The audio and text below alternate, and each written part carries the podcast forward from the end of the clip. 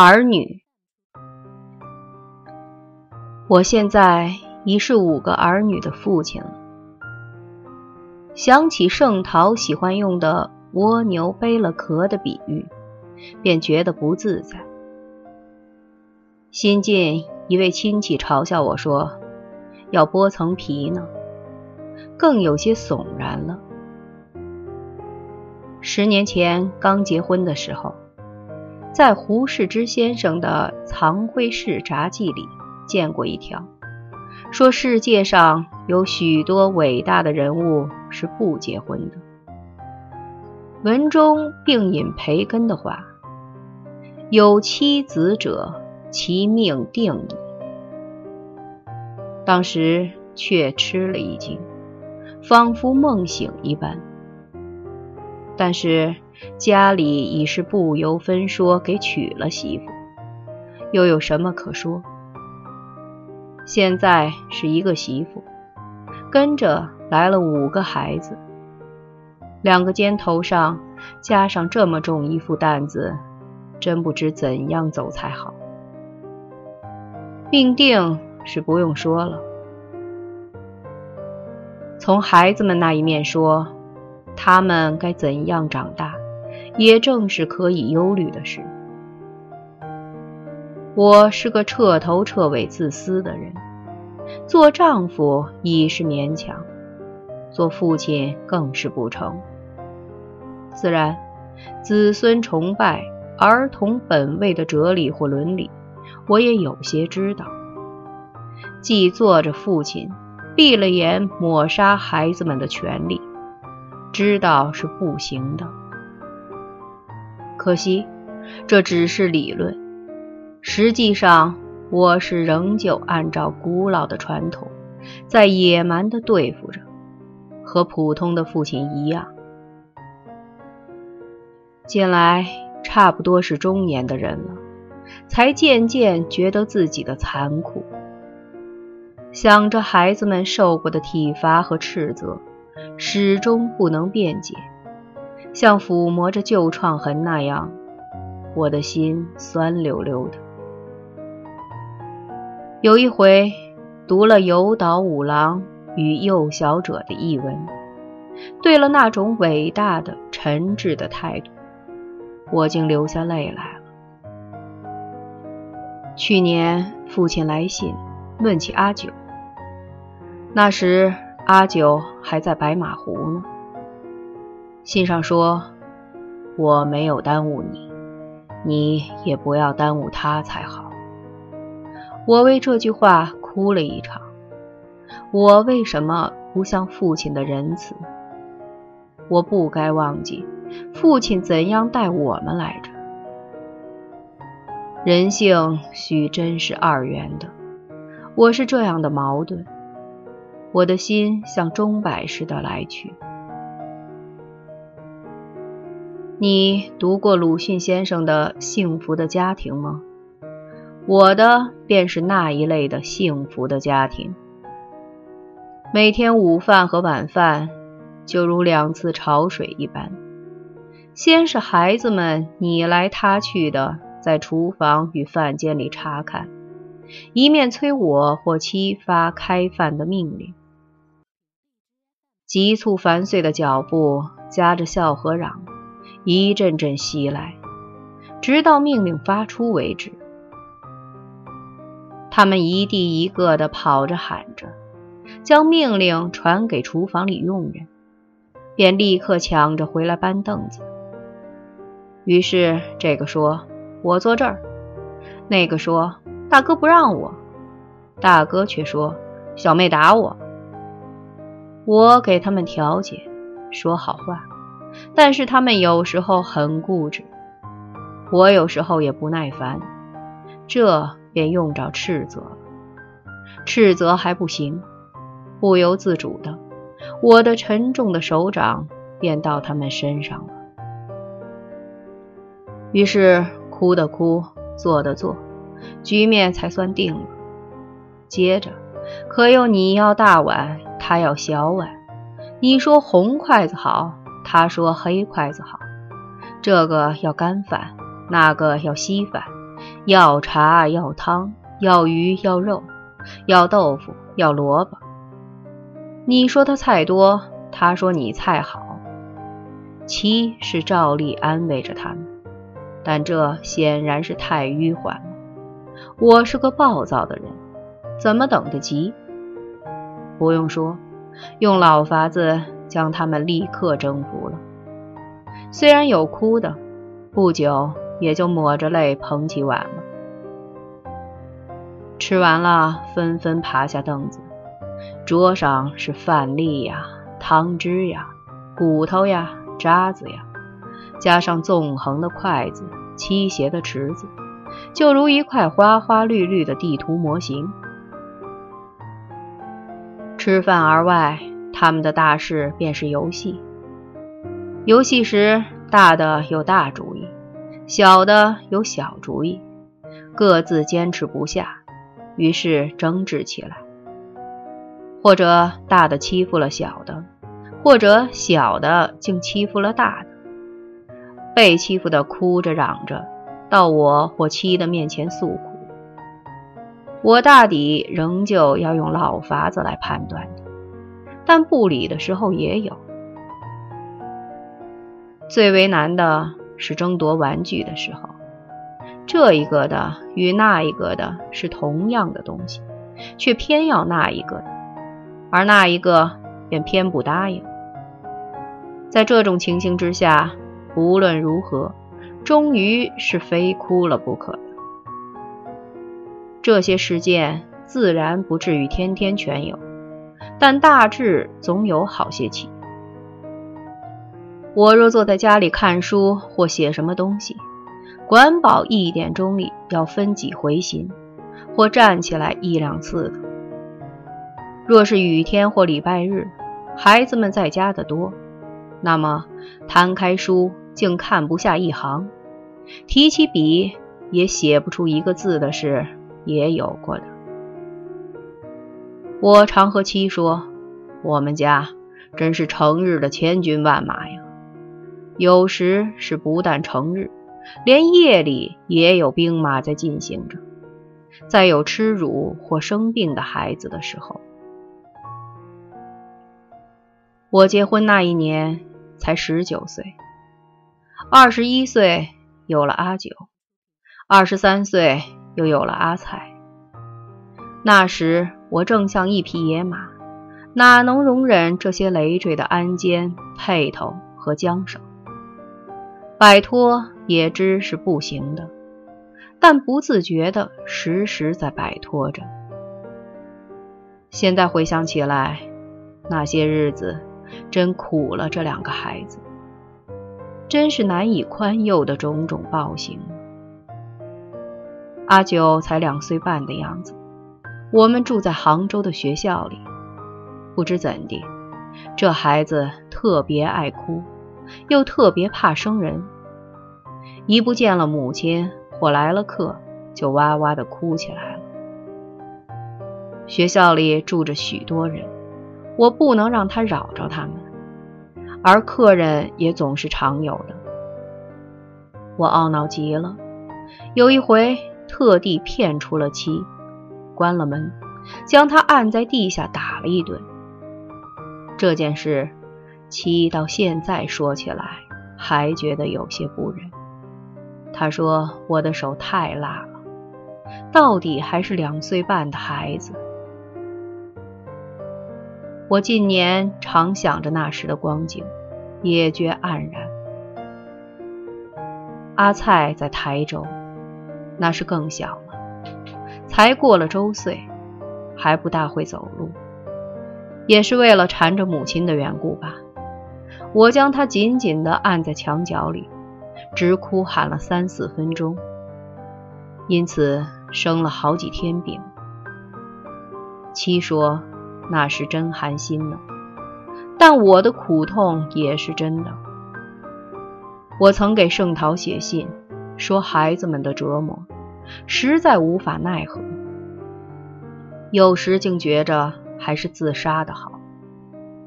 这虽是气愤的话，但这样的心情却也有过的。后来孩子是多起来了，磨折也磨折的久了，少年的风棱渐渐的钝起来了，加以增长的年岁，增长了理性的才智力，我能够忍耐了，觉得从前真是一个不成才的父亲。如我给另一个朋友信里所说，但我的孩子们在幼小时。却比别人的特别不安静，我至今还觉如此。我想，这大约还是由于我们抚育不得法。从前只一味的责备孩子，让他们代我们负起责任，却未免是可耻的残酷了。正面意义的幸福，其实也未尝没有。正如水所说，小的总是可爱。孩子们的小模样、小心眼儿，却有些叫人舍不得的。阿毛现在五个月了，你用手指去拨弄他的下巴，或向他做去脸，他便会张开没牙的嘴，咯咯的笑，笑得像一朵正开的花。他不愿在屋里待着，待久了。便大声嚷，七常说：“姑娘又要出去溜达了。”他说：“他像鸟儿般，每天总得到外面溜一些时候。”润儿上个月刚过了三岁，笨得很，话还没有学好呢。他只能说三四个字的短语或句子，文法错误，发音模糊，又得费气力说出。我们老是要笑他的。他说“好”字，总变成“小”字。问他好不好，他便说“小”或“不小”。我们常常逗着他说这个字玩，他似乎有些觉得，近来偶然也能说出正确的“好”字了。特别在我们故意说成“小”字的时候。他有一只搪瓷碗，是一毛来钱买的。买来时，老妈子交给他，这是一毛钱。他便记住“一毛”两个字，管那只碗叫一毛。有时竟省称为毛。这在新来的老妈子是必须翻译了才懂的。他不好意思，或见着生客时。便咧着嘴嗤笑。我们常用了土话，叫他做呆瓜。他是个小胖子，短短的腿，走起路来蹒跚可笑。若快走或跑，便更好看了。他有时学我，将两手叠在背后，一摇一摆的，那是他自己和我们都要乐的。他的大子便是阿菜，已是七岁多了，在小学校里念着书，在饭桌上一定得啰啰嗦嗦地报告些同学或他们父母的事情，气喘喘地说着，不管你爱听不爱听。说完了，总问我：“爸爸认识吗？爸爸知道吗？”其常禁止他吃饭时说话。所以他总是问我，他的问题真多。看电影便问电影里的是不是人，是不是真人，怎么不说话？看照相也是一样，不知谁告诉他，兵是要打人的。他回来便问，兵是人吗？为什么打人？近来大约听了先生的话。回来又问张作霖的兵是帮谁的？蒋介石的兵是不是帮我们的？诸如此类的问题，每天短不了，常常闹得我不知怎样答才行。他和润儿在一处玩，一大一小，不很合适，老是吵着哭着，但合适的时候也有。譬如这个往床底下躲，那个便钻进去追着；这个钻出来，那个也跟着，从这个床到那个床，只听见笑着、嚷着、喘着，真如七所说，像小狗似的。现在在京的，便只有这三个孩子。阿九和转儿是去年北来时，让母亲暂时带回扬州去了。阿九是欢喜书的孩子，他爱看《水浒》《西游记》《三侠五义》《小朋友》等，没有事便捧着书坐着或躺着看，只不欢喜《红楼梦》，说是没有味儿。是的，《红楼梦》的味儿，一个十岁的孩子哪里能领略呢？去年我们事实上只能带两个孩子来，因为他大些，而转儿是一直跟着祖母的，便在上海将他俩丢下。我清清楚楚记得那分别的一个早上，我领着阿九从二杨金桥的旅馆出来。送他到母亲和转儿住着的亲戚家去。七嘱咐说：“买点吃的给他们吧。”我们走过四马路，到一家茶食铺里，阿九说要熏鱼，我给买了，又买了饼干，是给转儿的，便乘电车到海宁路。下车时，看着他的害怕与累赘，很觉恻然。到亲戚家，因为就要回旅馆收拾上船，只说了一两句话便出来。转而望望我，没说什么。阿九是和祖母说什么去了。我回头看了他们一眼，硬着头皮走了。后来七告诉我，阿九背地里向他说：“我知道爸爸欢喜小妹，不带我上北京去。”其实这是冤枉的。他又曾和我们说，暑假时一定来接我呀。我们当时答应着，但现在已是第二个暑假了，他们还在迢迢的扬州待着。他们是恨着我们呢，还是惦着我们呢？七十一年来老放不下这两个。常常独自暗中流泪，但我有什么法子呢？想到“只为家贫成聚散”一句无名的诗，不禁有些凄然。转儿与我较生疏些，但去年离开白马湖时，他也曾用了生硬的扬州话。那时他还没有到过扬州呢。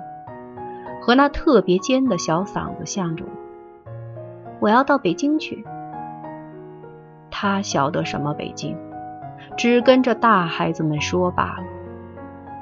但当时听着，现在想着的我，却真是抱歉呢。这兄妹俩离开我原是常事，离开母亲虽也有过一回，这回可是太长了。小小的心儿，知道是怎样忍耐那寂寞来着。我的朋友大概都是爱孩子的。少谷有一回写信责备我，说儿女的吵闹也是很有趣的，何至可厌到如我所说？他说他真不解。子凯为他家华瞻写的文章。真是蔼然仁者之言。盛桃也常常为孩子操心。小学毕业了，到什么中学好呢？这样的话，他和我说过两三回了。我对他们只有惭愧。可是近来，我也渐渐觉着自己的责任。我想，第一，该将孩子们团聚起来。其次，便该给他们些力量。我亲眼见过一个爱儿女的人，因为不曾好好的教育他们，便将他们荒废了。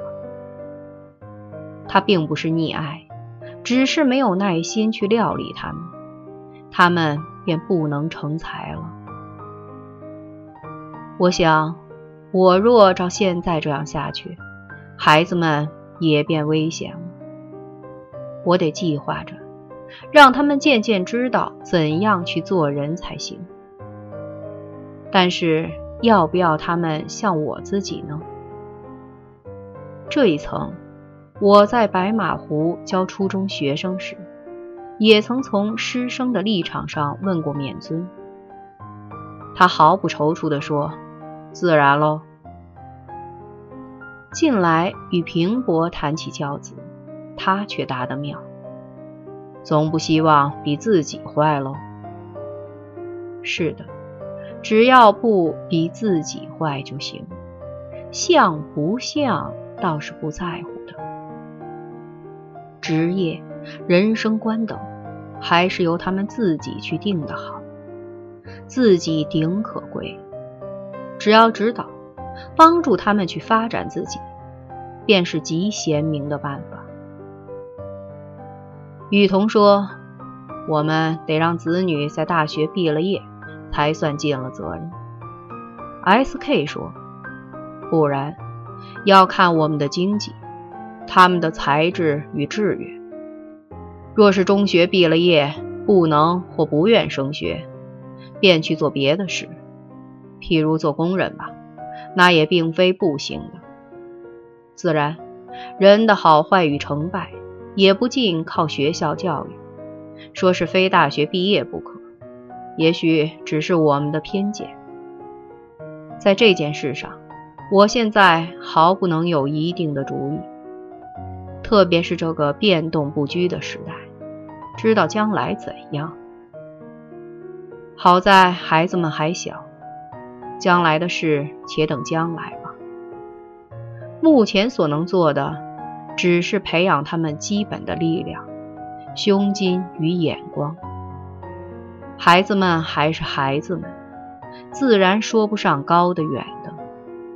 慢慢从近处、小处下手便了。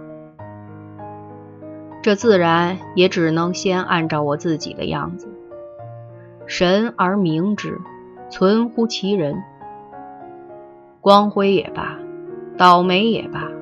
平凡也罢，让他们各尽各的力去。